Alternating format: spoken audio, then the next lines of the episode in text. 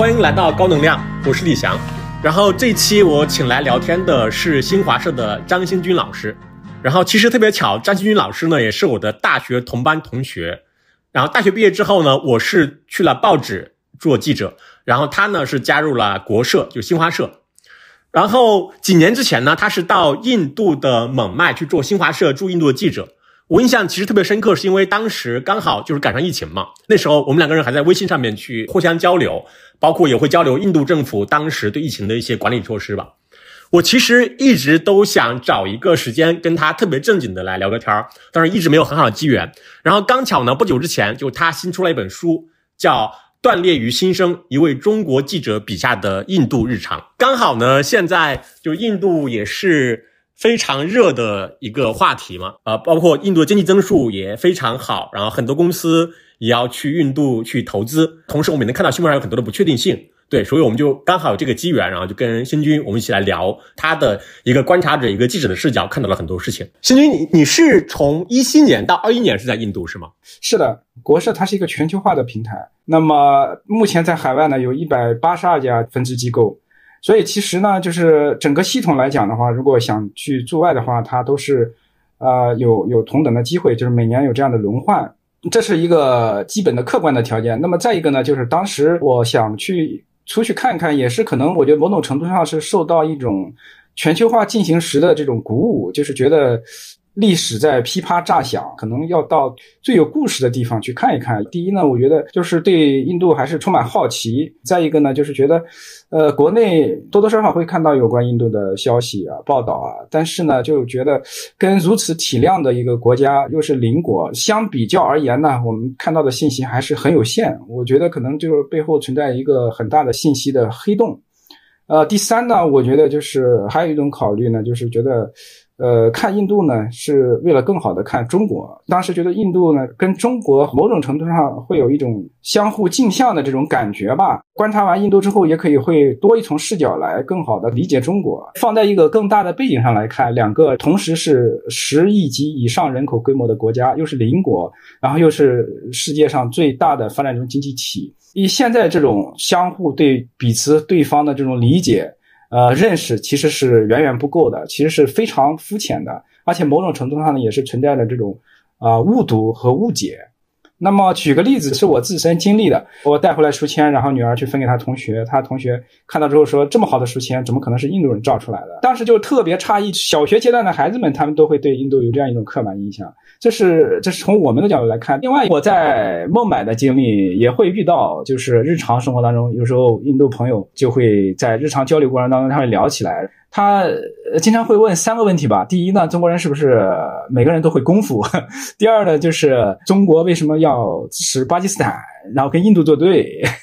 第三呢，就是关于吃，然后就说呃，中国是不是你们什么什么都吃啊？然后看到你们吃老鼠、吃狗肉，印度人他大量的素食主义，然后再一个呢，他对小动物是呃非常关爱。然后以至于到满大街的流浪狗都无无人敢处理它，以至于就是泛滥成灾。这个甚至于在一些校园里面，YouTube 上看到一些视频，他就会想当然觉得，呃，中国人怎么这么爱吃狗肉啊，等等等等。然后我当时就解释我说，其实呃，中国有一些地方是有这样一些习俗，但并不是说所有的中国人都会吃狗肉，而且尤其是年轻人或者是一些动物保护主义者，现在大家也这个越来越。意识到这个问题，然后这个国内更加重视这种动物保护，呃，并不是像印度人想象的这个在中国吃狗肉这么流行。然后呢，我说你在哪看的这个视频，能不能让我也看一下？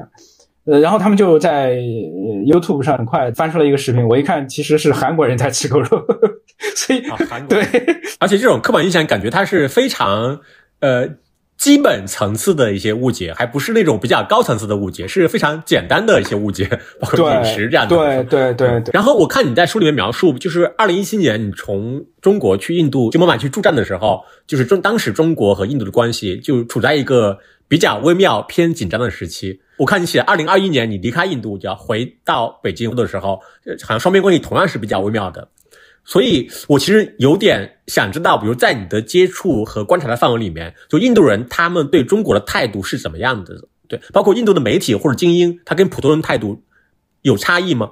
呃，对你这个问题非常好。你在印度实地现场去感受和在国内看这种媒体报道，呃，就有非常大的差异。就是我们对印度的观感。和我们到了印度以后，然后感受到他对我们的观感，这个中间是有这种温差的，而且相当大的温差。某种程度上是因为双边关照的重心不同，我觉得这种表达方式不一定严谨，但是我感觉就是我们可能更多的时候呢是，呃，谈论比如说西方是吧，美国、欧洲啊，包括日韩啊，然后这些是我们话题的焦点。呃，对中国人更关心美国，对对对，但是在印度呢，还是比较多的会谈论起中国，而且会占。相当的篇幅，甚至有的还很重要的，比如说头版头条啊，或者一些重要的媒体时段来进行报道。这个是，呃，首先是一个非常不一样的。然后就是你刚才说到，啊，这印度媒体会比较大篇幅的报道中国的，对对对，会比较经常的提到。然后再一个呢，就是你刚刚说普通人对中国人的态度，呃，我觉得就是在日常接触的时候呢，就整体还是友善、比较平和的。包括我在印度期间。待了三年多吧，也交了不少当地的朋友，其实关系都非常好，有的到现在还保持联系吧，就是非常温和，你能感觉到很友善。但是呢，就在这个媒体层面的，因为印度的媒体它非常多元，比如说有中央的媒体，全国的有这个有这个呃地方邦一级的，是吧？但是它很多其实都是私人的，呃，或者是家族控制啊，或者是一些财团控制，而且它整体的这种呃主流媒体还是英文嘛，还是受西方的影响比较多。呃，再加上它就是有一些历史的原因吧，就是比如说这个六二年中印之间，其实对印度来说还是一个非常大的心结。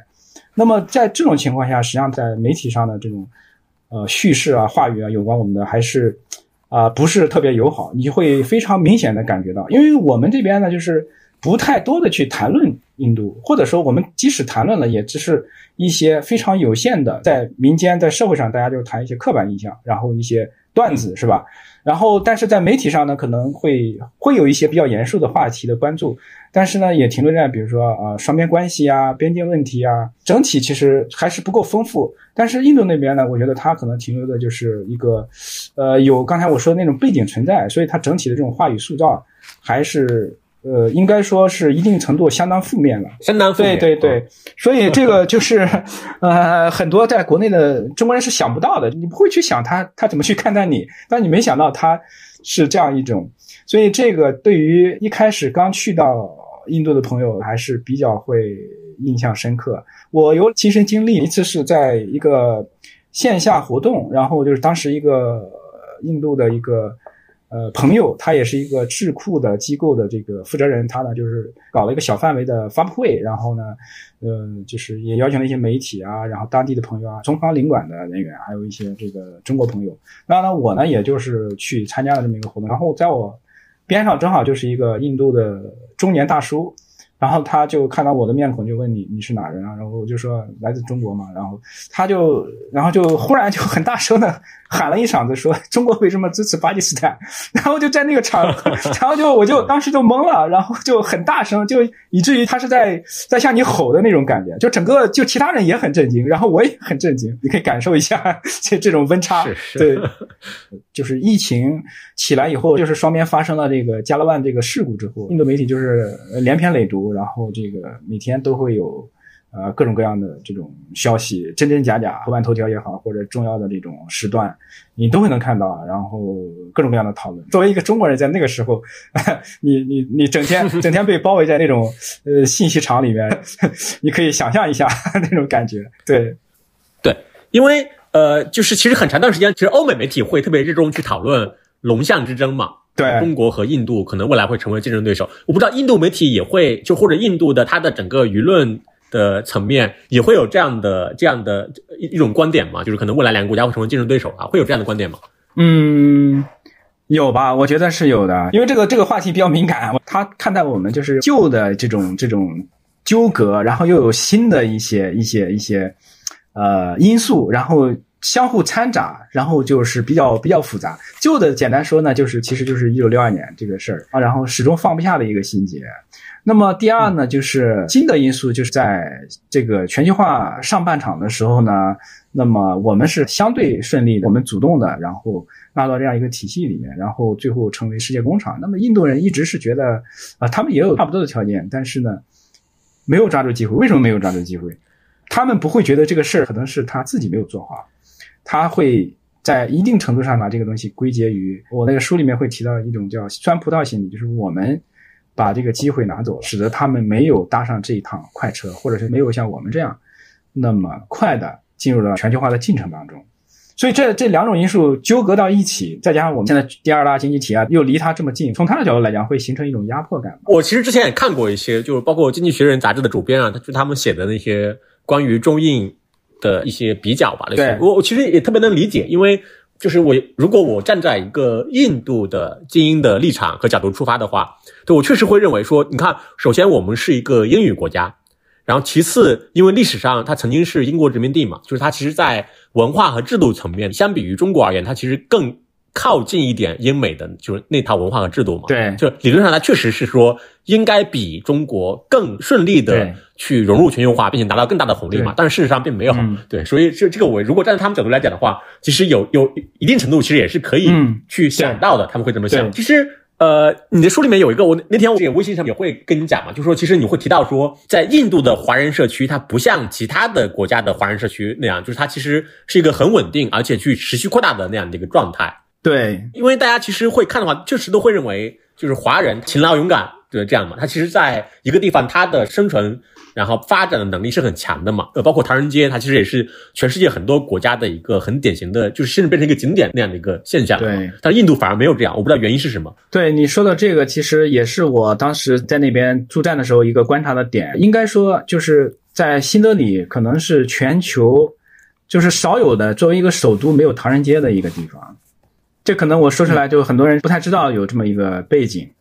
呃，所以就是我的书里提到，就是印度的这种整个的华人社区没有像在其他国家一样那么发达，或者说这么稳定。我我个人理解啊，因为可能有很多原因。我我我那书里其实也比较简单的提到，有的朋友分析呢，他说呢，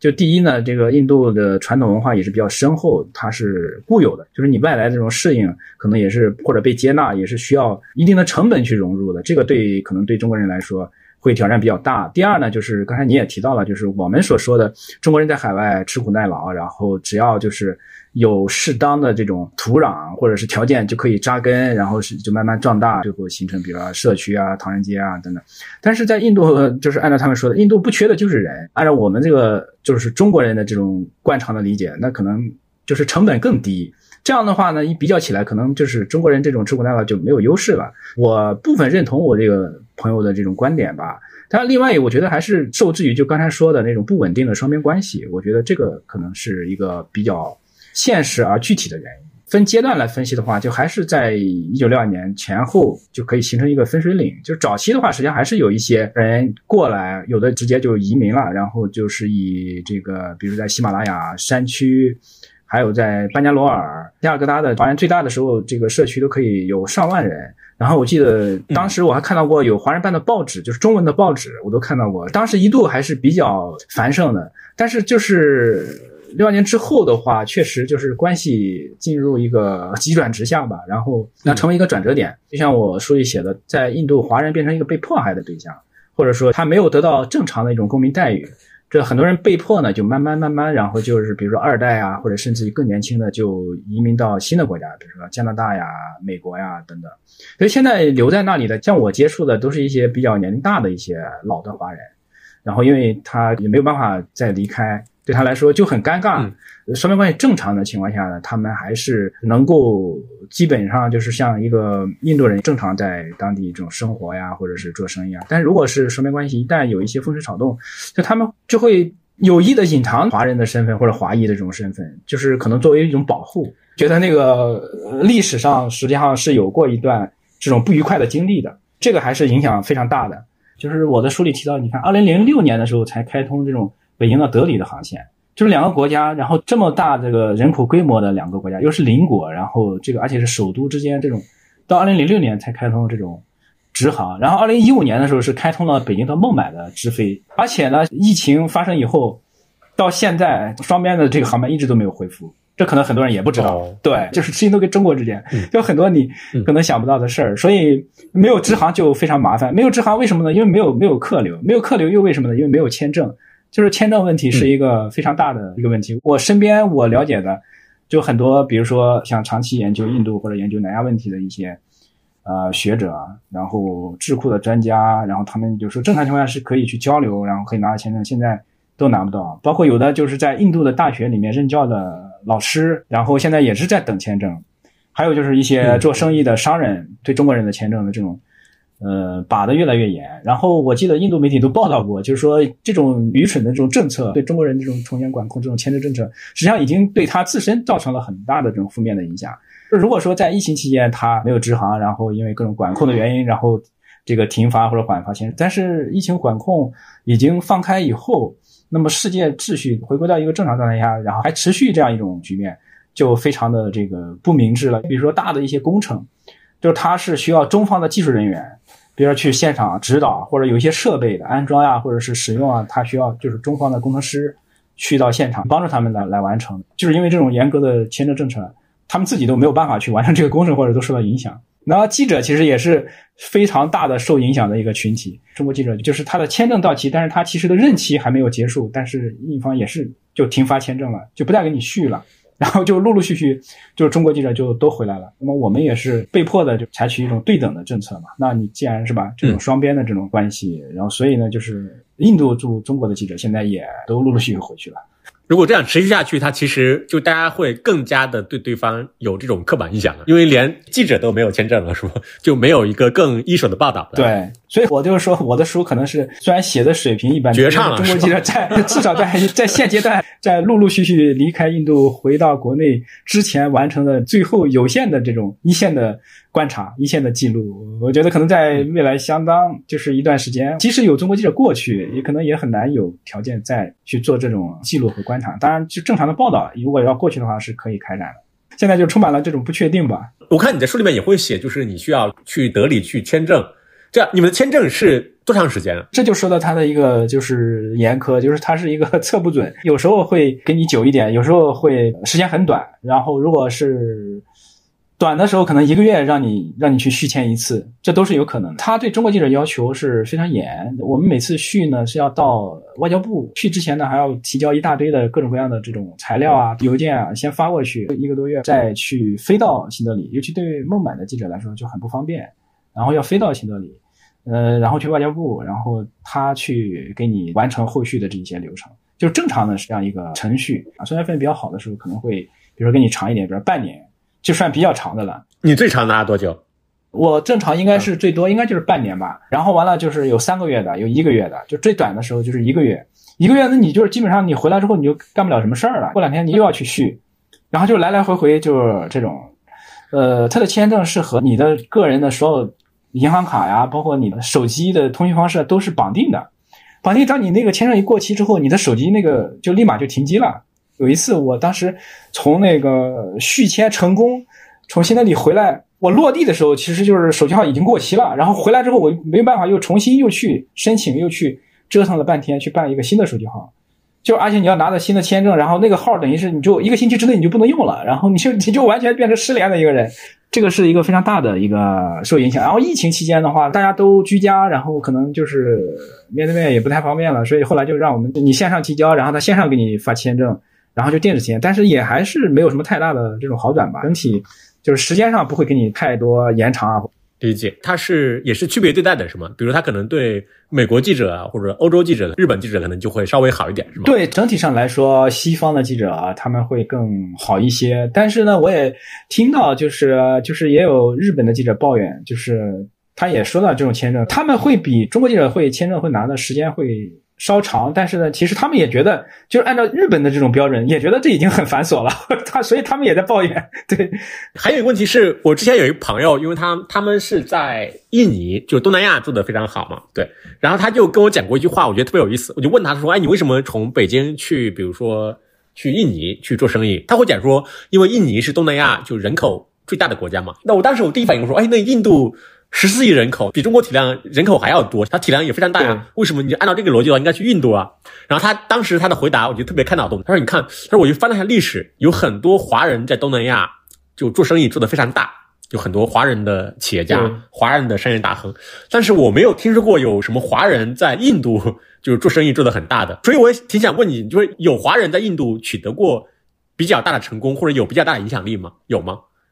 嗯，应该没有。印度现在这个阶段常见的这种华人，他其实除了这种官方派驻，比如说媒体啊，或者是外交官啊等等，他其他的我我在当地见到的一些，就是比如说做中餐馆的，然后还有一些就是背包客，然后呢留学生，还有做个体贸易生意的等等吧，就非常的分散和零星。像孟买现在两千多万人口的一个超级城市。它其实高峰时期也就是两千多个中国人吧，那两千多个中国人就相当于你是吧？你那个几个水滴洒到大海里面那种感觉，就是你这样一个体量，怎么可能会有人在把一些事儿能做得风生水起？其实很难。按照咱们刚才聊的，以华人那种智慧、坚韧是吧？适应力，但是有一点空间，有一点这个阳光雨露，那可能就很快就可以成长啊、发展啊、壮大起来了。但实际上这个。双边交流这种状态，它土壤就是这样的，那这个环境就是这样的。我看你的书里面，你也采访了一些在印度的中国企业嘛，什么小米啊、vivo 啊、OPPO 啊这样的公司。你接触的那些企业，那些他们的高管或者管理人员，他们对印度态度会是什么？就是也是这种偏，怎么讲？就是偏没有那么积极的吗？刚到印度的时候，然后在机场那个排队。呃，准备出关的时候，就前面就是有这个中国的企业人士，他刚好去孟买出差，然后就聊起来为什么要来印度。如果是出海或者开拓海外市场的话，其实他是不太喜欢去去印度的。但是呢，因为这个市场太大了，他没有办法忽略掉。然后呢，还有一个就是我印象当中一个年轻的创业者，他他提到就是去不去印度，它是一个是非题，不是一个选择题。我理解他的这种情感是比较复杂的，就不是那种很正面的要去，但是呢绕不开。而且这种情绪，我觉得如果再细化的话，疫情我觉得也是一个比较大的分水岭。就是现在说这个新冠给个整个世界留下一道疤痕。对于中资然后出海到印度呢，那如果是在疫情前的话呢，虽然说大家可能有一些不太喜欢，比如说这种饮食啊、天气啊，然后等等吧，呃，有一些可能觉得从适应上难度比较大，那没有去东南亚舒服。呃，但是整体还是比较积极乐观的，就是大家觉得印度市场很大，然后潜力很大。那么中国人，我们就是经历了全球化的这种上一波的这样一个过程，积累了一些经验，然后现在呢，好像觉得机会来了，然后就比较充满信心，比较积极乐观。但是疫情以后的这个就会有很多的变化，我觉得整体的对中国人的影响会变得更加的谨慎和保守。就是目前的话，很多自媒体的说法是一些中国人在逃离印度，传统的想去印度市场深耕的。包括中资在逃离印度，我觉得用这个词未必准确，但是它代表着一种更为谨慎和保守的一种趋势。对，就是包括今年它会有个新闻嘛，就是包括印度政府它可能对小米，就包括 vivo 啊，智能手机公司在其实它因为做的比较好嘛，就会有一些很强硬的措施，就是无论是罚款啊，还是包括对他们的一些员工可能采用一些行政的手段啊。因为你在印度也待了三三年多时间嘛，它是一个。预料之中的事情吗？还是说它其实也是非常意外的事情？就是可能，呃，我觉得要说意料之中，可能也不是，就是因为你要是意料之中，从一开始他可能就不去或者采取一个收缩的战略了。但是呢，你要说它是意外呢，可能也未见得是意外。目前这种局面和形势呢，就还是我说的，它要要如果要分成两个阶段来看的话，可能就就容易理解了。如果在前面那个阶段看，就是大家是一种积极的心态，开放，然后要拥抱这个市场，要拥抱这种。更深一步的全球化，然后更积极前景，就是未来在手，明天在手。就像我那个书里面提到那些年轻人，就我当时真的是，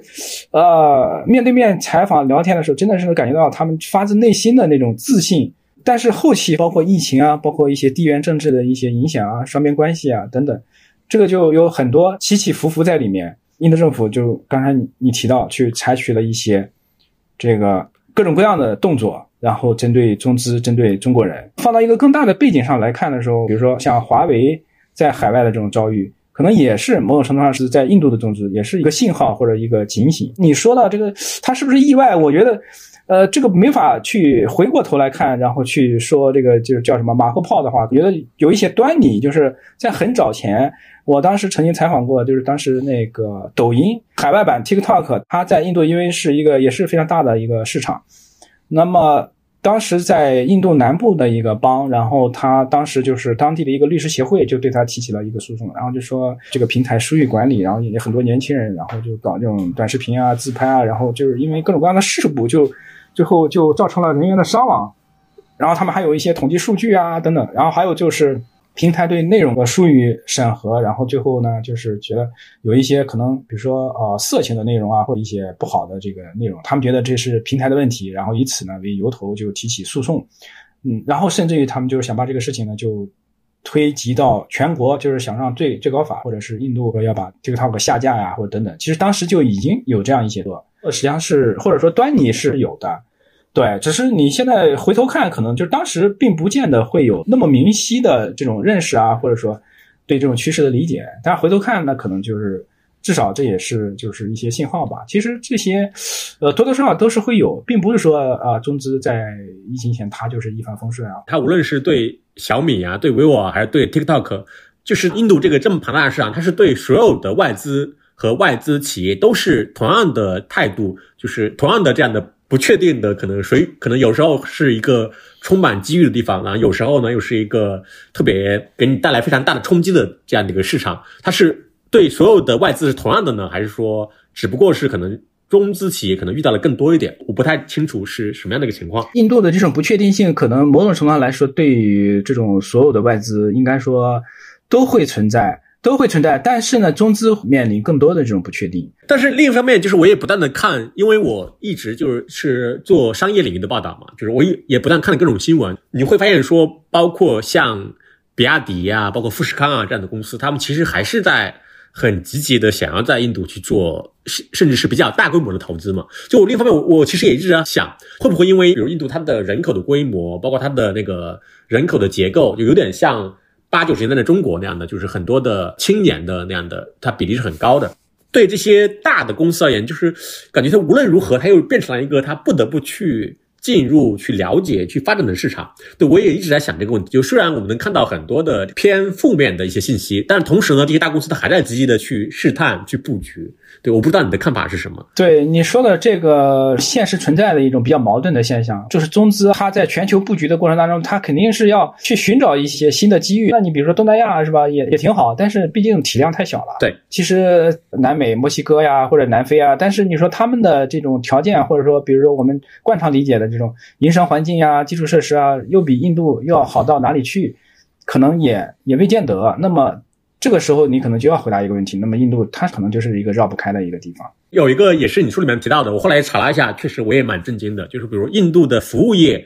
对 GDP 的它的贡献比例大概在百分之六十左右，然后制造业呢只有百分之十五左右。对比的话，其实中国可能制造业的对 GDP 贡献应该是百分之二十七。今天，比如大家会认为越南是一个发展速度很快的国家嘛，就是它制造业对 GDP 的贡献是百分之二十五左右，而且还在上升，因为它也是高速发展状态嘛。对这个我还挺意外的，就是我看很多的，比如说新兴经济体，他们的发展的路径基本上都是从发展制造业开始起步嘛，做一些进口的替代啊，做一些就是贸易性，然后制造出口这样的。开始慢慢的沿着那个经济发展路径开始攀升嘛，但是好，印度就是个例外，就是我不知道原因是什么，就是我这个我呃确实对我而言还是有一点意外的，嗯，对，因为你你提的这个问题，可能很多人都研究过，也有不同的这个层面的这种解答。我我觉得这个呃，我其实我试着回答一下，不一定准确。我个人的理解就是也结合我我我也看到一些呃学者啊或者是一些分析，回溯到他以往的这种历史，因为英国他在殖民印度的时候，他是帮助印度在某种程度上建。建立起来，比如说像铁路系统啊，相对这个那时候在已经非常超前了，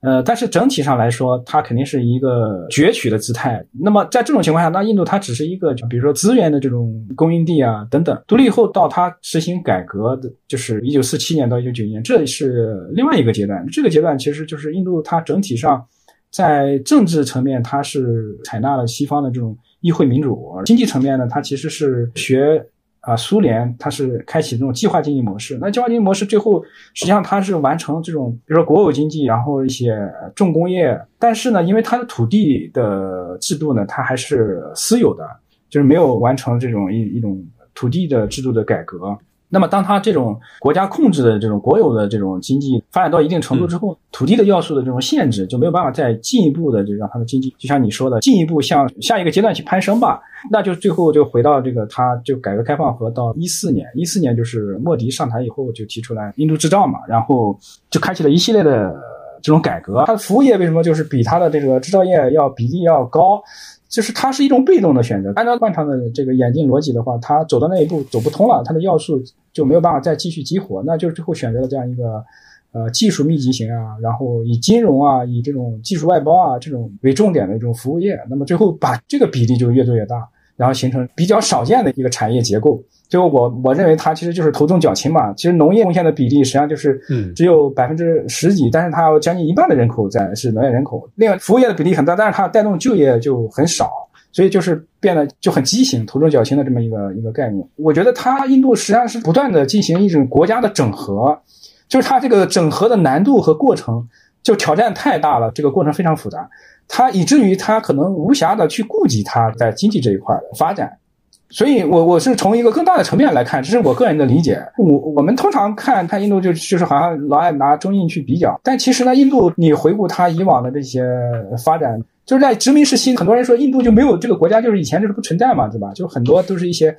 土邦啊，然后这个小的部落啊，就是英国人就是把它通过一种军事的力量、一种强力，然后最后把他们给硬生生的捏合到一块儿的。这是它的最早的一种整合。然后等到它独立以后，实际上也发生了很大的冲突，比如说这种印巴的冲突，以至于这个把这个巴基斯坦又分出这个几次印巴战争，然后又分出这个孟加拉，是吧？然后它的教派的冲突也是非常血腥的，就是呃，比如说这个甘地是遇刺嘛，然后英迪拉甘地也是遇刺，国家元首吧，领导人就是非正常的这种死亡，然后这个意外的遇害。就是他这种国族的冲突啊，教派的冲突是非常的这个剧烈的。那么他这个过程当中，他是一直在主要的精力，我个人理解，他是在去做这个整合的过程。那么对他来说，不是说他不发展经济，但是就是一个退而求其次的东西了。对，有其他更紧急的事儿要干，是吧？对，莫迪上来以后呢，实际上你会看到这个整合的过程在加速，越来越是一个比较完备的一个一个过程。第三呢，我觉得还有一点啊，我觉得就是这个也是我个人的理解，不一定对。就是我觉得印度精英啊，从历史文化传统的层面，有一种不是那么着迷于物质的东西。理解。我的书里面提到，就是泰戈尔，就像泰戈尔当年他来华的时候，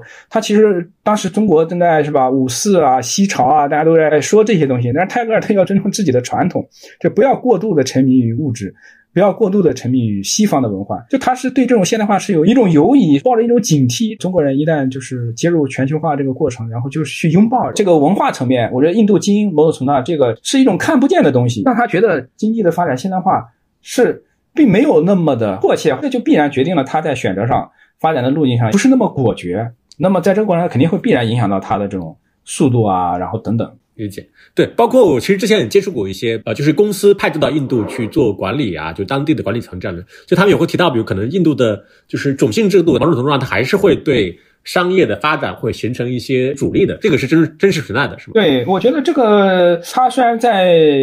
宪法都已经废除了，很早这个法律废止，然后日常的接触过程中大家是不再提这些东西，但是毕竟这个东西在观念里、在文化里还是非常深的一个烙印，会影响到它的这种日常的一些行为规划，尤其是他现在跨种性的通婚啊，这个是呃造成了很多的悲剧，就是印度年轻人他自由恋爱的代价非常高。对，是有影响的。就是我们可能作为一个外人，你你不一定看得到。像作为当地人的话，有时候他会看看名字，是吧？然后看这个人的长相或者肤色，他就他就大概就知道他是一个什么样的种性，能看出来是吧？对对，还是有的。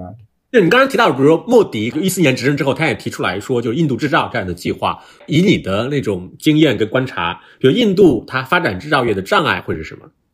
就是因为因为它其实过去那么久，它就是没有把制造业很好的。来变成一个对 GDP 贡献很大的一个产业嘛？对，但是今天莫迪他想要来去推动这样的发展，比如这里面的障碍会是什么呢？我觉得可能要换一个问题来问，就是印度崛起的最大障碍是什么？我觉得可能从这个角度来看，回到刚才谈的，就是实际上是印度一直在对这个国家啊进行整合。它莫迪上来以后，非常鲜明的一个趋势或者一个特点，就是他用印度教民族主义这个杠杆这种叙事吧，作为一种国族认同的最大公约数。然后以此为杠杆来动员整个国家，然后来进行各种各样的这发展。我觉得这是一个比较大的一个鲜明的一个特征。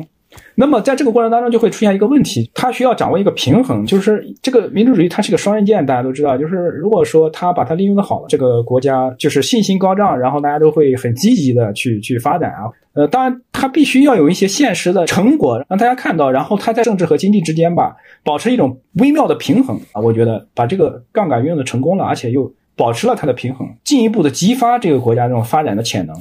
那么。从这个角度来讲的话，那它所谓的制造业的障碍，我们传统认为的基础设施的不完备啊，什么人力成本的这种劳动力没有那么像中国工人那么训练有素啊，然后包括一些这种所谓的一些壁垒啊、一些营商环境啊等等，这些都不是问题。嗯，我觉得都不是问题。如果举个例子的话，现在全球的供应链在重组，那么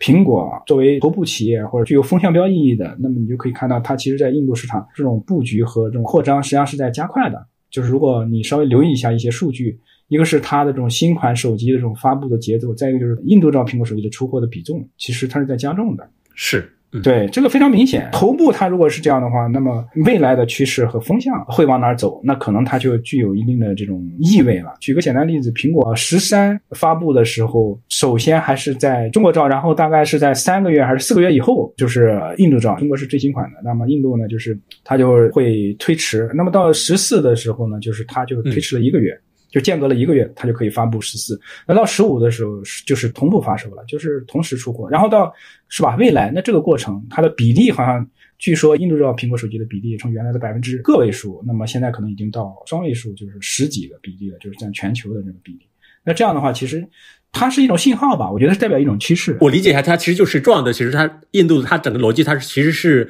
先整合再发展，它整个国家需要先有这种整合力。然后发展其他的具体的一些技术问题都是可以解决的，可以这么理解是吗？对，这个就是我们可能惯常想象就觉得，因为我们那个过程早已经完成，或者我们压根就不不存在这些方面的问题，所以你在想象的时候你会缺了这一块，就会把前面这个就直接绕开，然后讨论后面的问题。但其实呢，他们来说就是还是先重心啊，或者在某种阶段还在努力的去完成这样一个过程。一旦这个前提实现了，或者在某个节点迎来一个转折，那么我觉得其他的其实都不是太大的问题。刚刚看到，我觉得特别好玩。Infosys 那个就是他最近讲了一个话嘛，就是说，就是为了国家发展，年轻人应该自愿每周工作七十小时。他们是印度就是非常标志性的公司嘛，就是包括也做过印度的首富。他讲这个话在就是印度，其实他可能社交网络上也是大家也是有很多讨论。我不太知道，比如说这印度的，比如无论他们的 IT 公司还是他们的服务业公司、制造业公司，就他们是像中国互联网公司这么卷，每周工作七十小时。我觉得应该二零年、二一年之前可能。对于北京啊、上海啊、深圳的很多公司都是常态的，对，我不知道印度会有这样情况吗？还是说正是因为没有，所以他才会这么讲？我觉得可能是没有吧。很多中资到那边在管理上有个跨文化的挑战，就是他就觉得印度人首先时间观念要散漫嘛，呃，发了工资或者我就找个理由或者明天就不来了，是吧？有时候什么姑姑家的孩子结婚啊，或者有中资企业经常会遇到这个同一个员工可能他舅舅都去世好几次，或者一一个星期之内好几个人去世的这种情况，还是一个比较散漫的一个一个感觉。比较高端的企业或者是更相对全球化一点的企业，它可能会相对卷，但是我觉得可能还没有。没有中国人这么卷吧？对，理解。嗯，中国的比如说科技行业从业者就卷习惯了，他可能在看全世界任何一个国家都觉得对方不够勤奋吧。对。但是因为我听到过好几次，就是不同的国家的人，他们都会这么去讲，所以无论墨西哥、越南都会这么讲。对。对，因为中国人确实，我觉得在勤劳这方面，或者就是就是用一个词叫卷这方面，我觉得真的可能你出去比较的话，那真的可能全球也确也确实找不出来太多能够比中国是这个更卷的。所以，所以应该是我们是特殊的，可能其他人才是正常的。对，好，我我下面想问一个，是也是你书里面就是你会引用一个印度记者的话，其实他是在特朗普开始执政之后嘛，就有有一波中美的贸易摩擦，然后他当时那个印度记者说，他应该是写了一个专栏吧，就说印度在中美贸易摩擦之后要做象群中的蚂蚁，我觉得这个比喻我还是印象非常非常深刻，但是我不太知道说这样的一个说法，就是他这种呃特别低姿态的，有点像。当年邓公讲的那种韬光养晦的那种说法，它是印度精英里面的共识吗？还是说它只是一一个声音而已？我觉得是呃相当大程度的一个共识。对，从我个人的理解和观察来看，因为他这个观点还作为这个就是当周的这个最佳观点之一嘛。然后，所以呢，我看到之后也是印象很深，就是因为印度从这个尼赫鲁时代，他就。这个不结盟运动啊，它是有这样一种传统。那么在新时期，我觉得它就可能就是更发展了它这样一种能力吧。尤其是莫迪上来以后，再加上当前这种地缘政治的变化，传统的这种格局啊，一点点的在破吧。那么在这种过程当中，印度人他是非常的善于去在这里面寻找机会，同时又不是那么就是简单的去选边站队，嗯，非常的善于在其中啊游走，然后纵横捭阖，然后找到对自己就是利益最大化的一个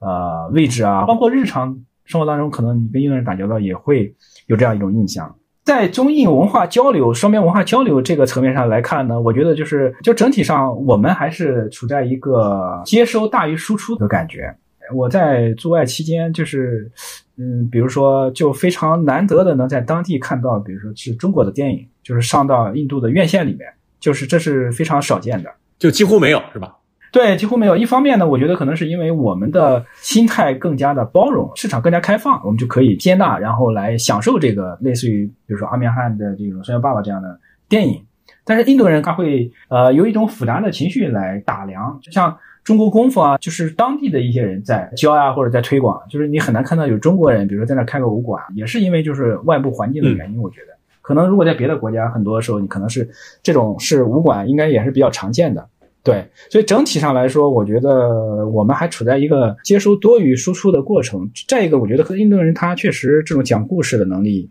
还是比较强的。就是就拿电影来讲的话，就是阿米尔汗他就特别的反复强调，然后我在意的不是一个什么各种各样的噱头，就是这个故事它好不好看。就这个，我觉得他们的能力很强。就是有时候你会看他那个现场非常简陋，包括那个。宝莱坞电影城，然后我也去看了，其实就在一个山坡上，很搭了一些比较简陋的外景。但是它拍出来之后，上到屏幕，那故事虽然是普通人的故事，有时候是村里啊，有时候是一些草根，但是就非常能够打动人，让你很有这种代入感。我觉得中国电影也是有很多优秀的电影人，就整体来说，我觉得可能我们还要就是相互交流，能够能够更多的取长补短，学到他们这种。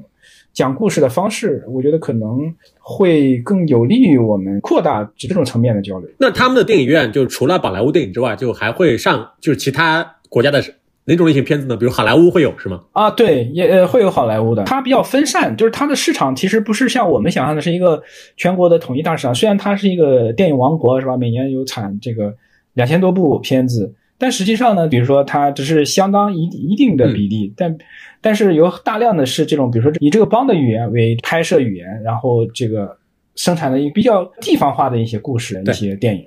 它可能只是在这个地方特别火，然后没有就是说上到全国的院线，这个是占到相当的比例的，就是它市场的比较分化、比较分散，这是它的一个比较大的特点。那他们看哪些国家电影呢？就除了他们印度人自己拍电影之外？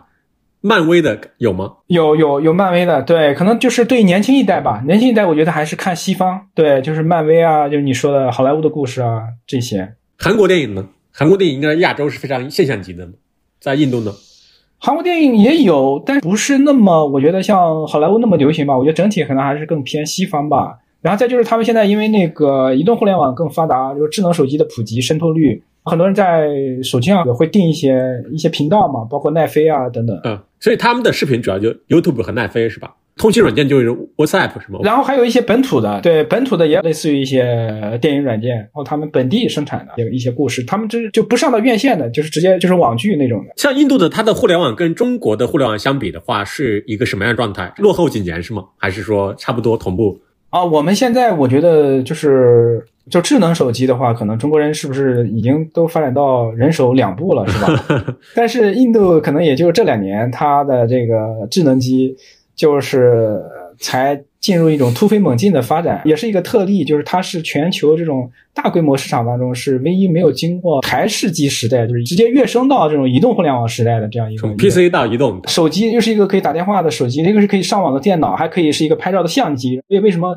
中国内容商的这种出海，他会选择印度，也是看到了这样一个机会。我们因为说的渗透率已经饱和了，那么印度它在这个加速的过程当中就有大量的机会嘛。然后我们呢，又恰恰是完成了这样一个过程，又积累了大量的经验和资本，它整体肯定是比我们要落后的。但是这个过程是在一个呃加速的过程当中的，对对，因为它是一个这么大的国家，有这么复杂的一个命题，就是其实我看你的报道也涉及到很多的方面，包括你讲的电影啊、文化呀，有些那跟公司相关的都你都会去涉足。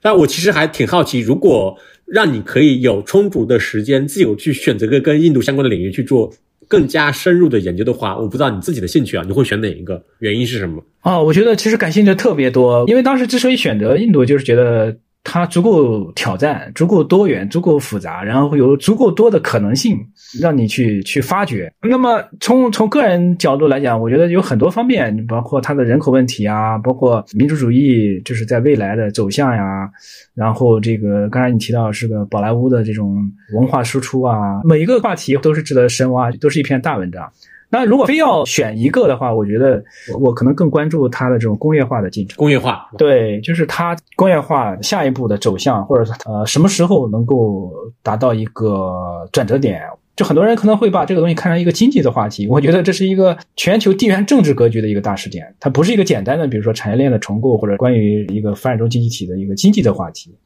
就是它一旦。这个工业化的进程如果能够完成，或者是达到一个接近一个转折点的时候，我觉得可能就是对整个地缘政治格局都会有带来非常大的影响。我觉得如果这个过程完成了，那可能就是就是大家通常所说的是吧？印度的崛起，大国崛起了是吧？对，大国崛起是的。就我我前几天还看到一个报告，不是说他会讲，就可能到三零年，印度就会成为。美中之后的全球第三大经济体嘛，就是它其实还是一个必然的过程，感觉，嗯，对，因为那个前不久就是印度的一个智库负责人他。就是来到中国，我们还就是聊了一下，他说到高盛的一个报告吧，然后是说到二零七五年还是多少年，就是印度实际上就变成一个全球第二大经济体了。那时候当然中国可能是第一嘛，然后就是印度已经就是变成全球第二大经济体，而 且他有一种非常乐观的说法，他说从历史上看，真正的 G two 只有是中印两家，就是 对，就是当然你可以把它看成是印度这个精英人士的一种乐观的心态，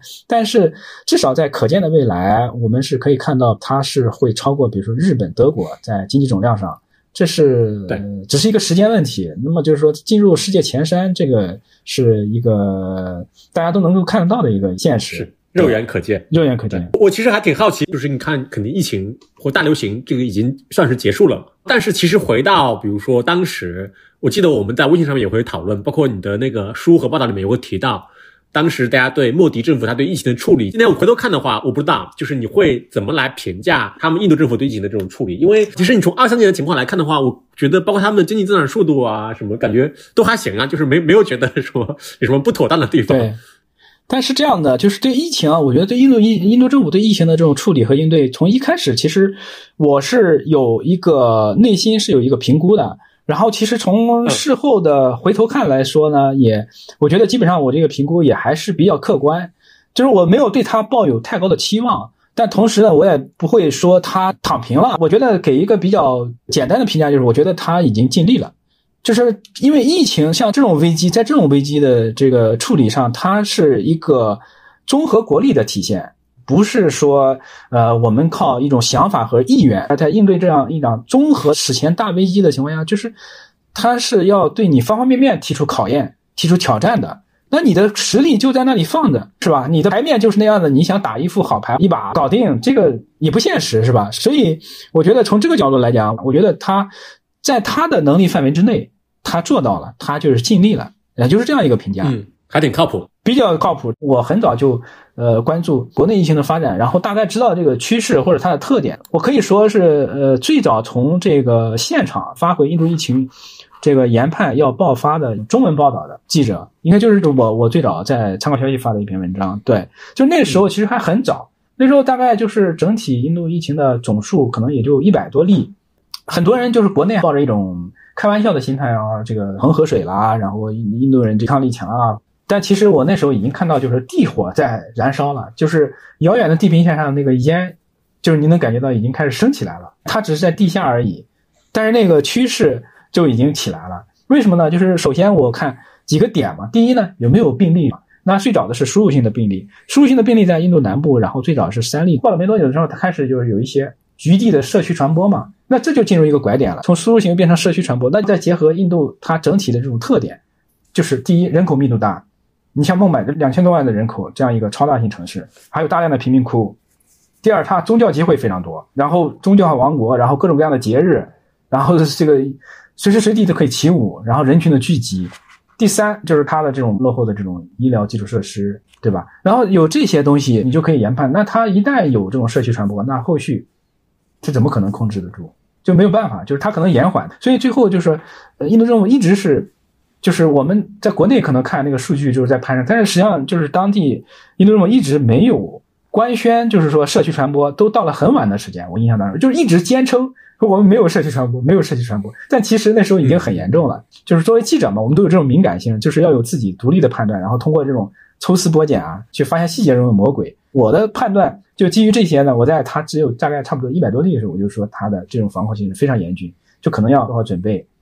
当时也也也给一些中资企业啊一些做了提醒。那么很多他后来有的朋友就接受了我的建议，然后就搭乘了最后的航班就回国了，就有这种例子发生。嗯对，但是我呢当时就是在一种比较矛盾的心态的情况下，然后就留守嘛。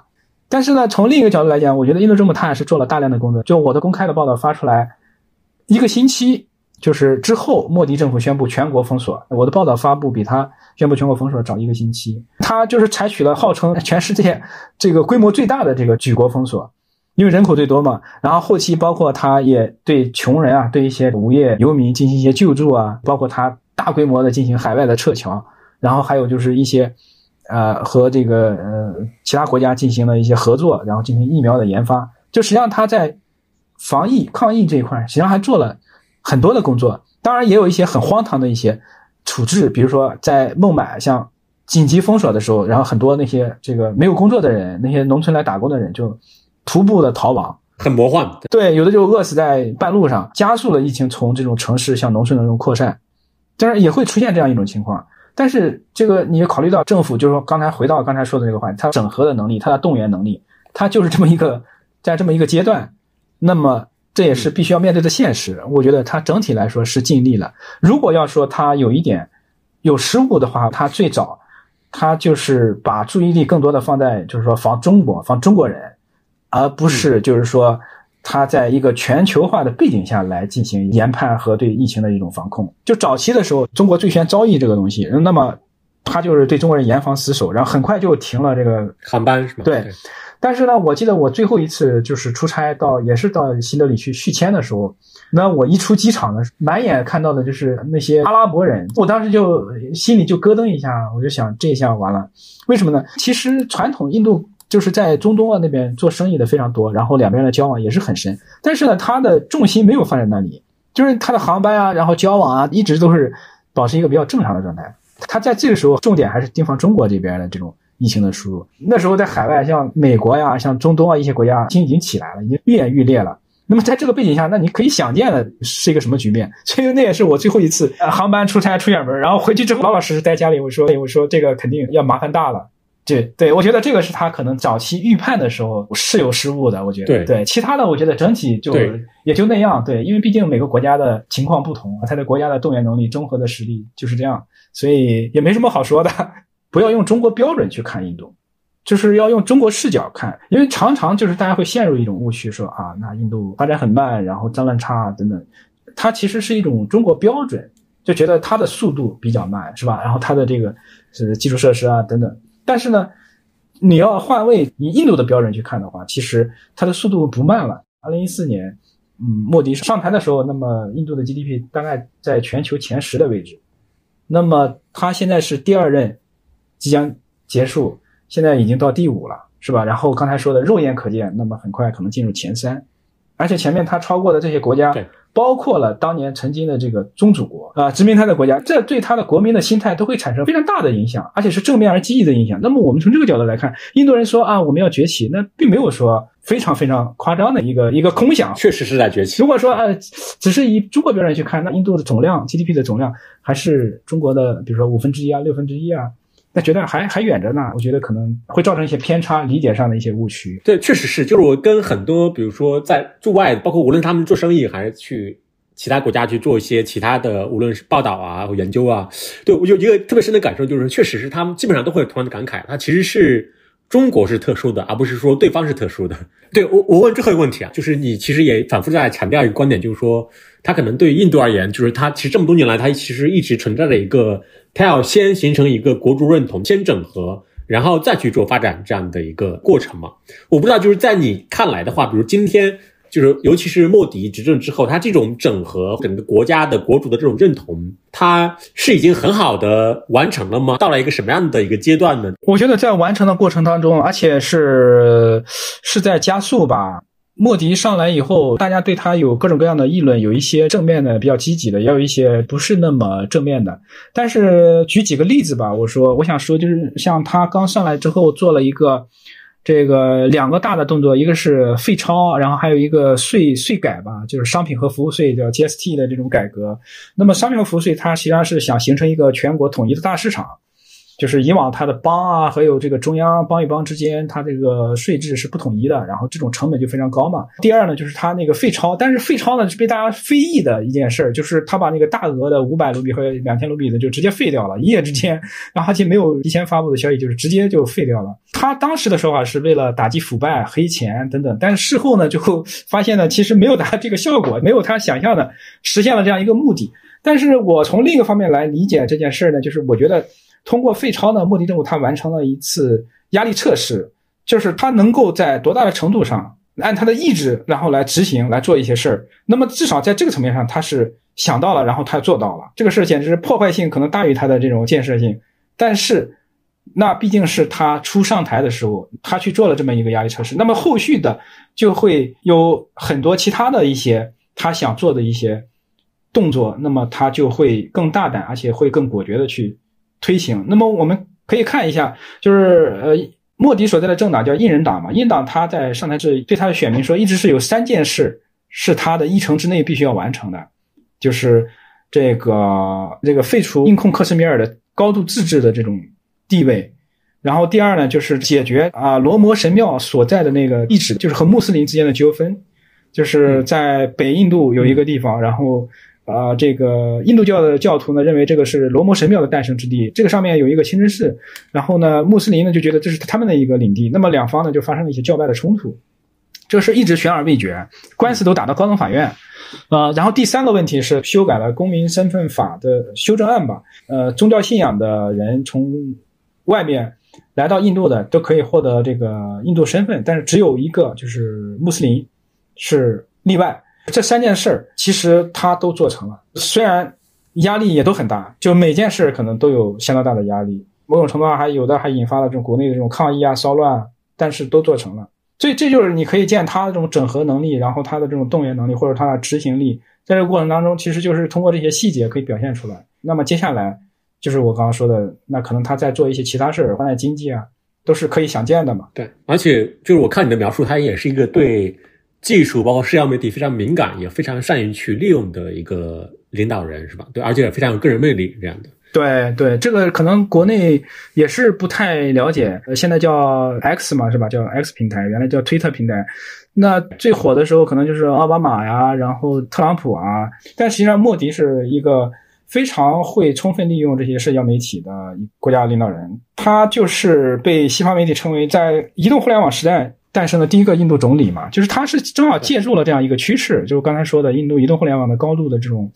加速的发展，然后他充分利用了这样一个趋势，就像他的竞选对手国大党还是在传统的一个道路上，比如说街头拉一些横幅啊、广告啊，或者传统的媒体在竞选的时候会有一些口号啊、标语啊、广告啊投入，但是实际上莫迪他的团队，然后印人党政府实际上他都已经很敏锐的抓住了这样一个机会，然后他完成这样一个转型，所以呢，我觉得。这也是能接下来如果不出意外的话，可能继续连任的一个很大的因素。就二四年是吧？对，好吧。那我们今天要不就先聊到这儿吧，有机会我们当面聊。好的，好的。呃，需要稍微补充一点的就是刚才的对话很多表达的只是我个人的观点，并不代表我所在的公职单位和平台。还有呢，就是因为时间有限，刚才的很多问答呢都是即兴的，呃，很难去更多的展开。也欢迎大家有机会呢去看我的书。呃，目前在京东、淘宝、当当啊，以及各大新华书店都有销售。最后再次感谢李翔，谢谢高能量，谢谢大家。